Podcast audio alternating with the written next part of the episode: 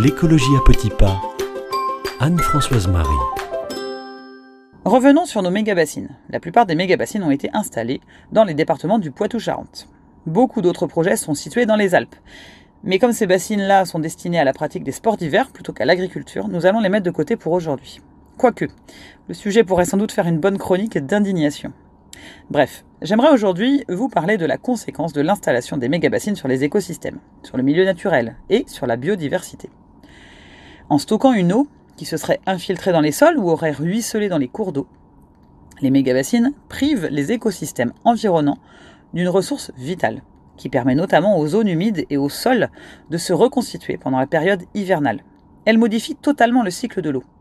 Elle transforme également une ressource courante et vivante en eau stagnante, qui s'évapore et qui se dégrade. Les pertes liées à l'évaporation dans ce type d'ouvrage pourraient aller jusqu'à 60%, selon Christian Amblard, directeur de recherche honoraire au CNRS et spécialiste de l'eau et des systèmes hydrobiologiques. On est donc loin des 7% annoncés par les promoteurs des méga-bassines.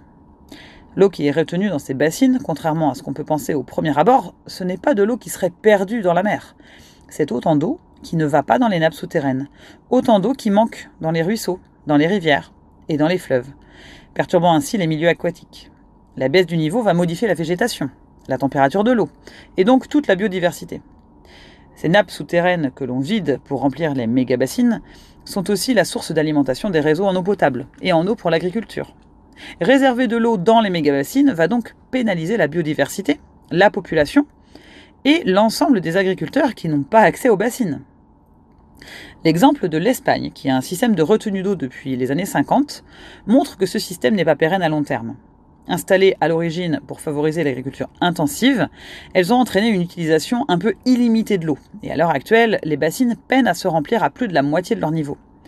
Le grand fleuve Tage a vu son niveau baisser drastiquement. Des lacs se sont vidés. Et Julio Barea, le porte-parole de Greenpeace en Espagne, annonce que des milieux naturels sont en danger, que le Tage est presque mort. Espérons que les différentes parties prenantes prennent conscience des conséquences sur les milieux, sur les humains, et décident, plutôt que de construire ces méga-bassines, d'opérer une transition de l'irrigation, afin de limiter les, cultures gourmandes en eau, d'adapter l'industrie de l'élevage dans ce sens. Car le maïs, qui est le principal bénéficiaire des méga-bassines, est principalement utilisé pour nourrir l'industrie de l'élevage. Or, naturellement, les herbivores ne mangent pas que du maïs, donc pour assurer une alimentation complète, on doit en plus leur donner des protéines. Il fut un temps, c'était des protéines animales.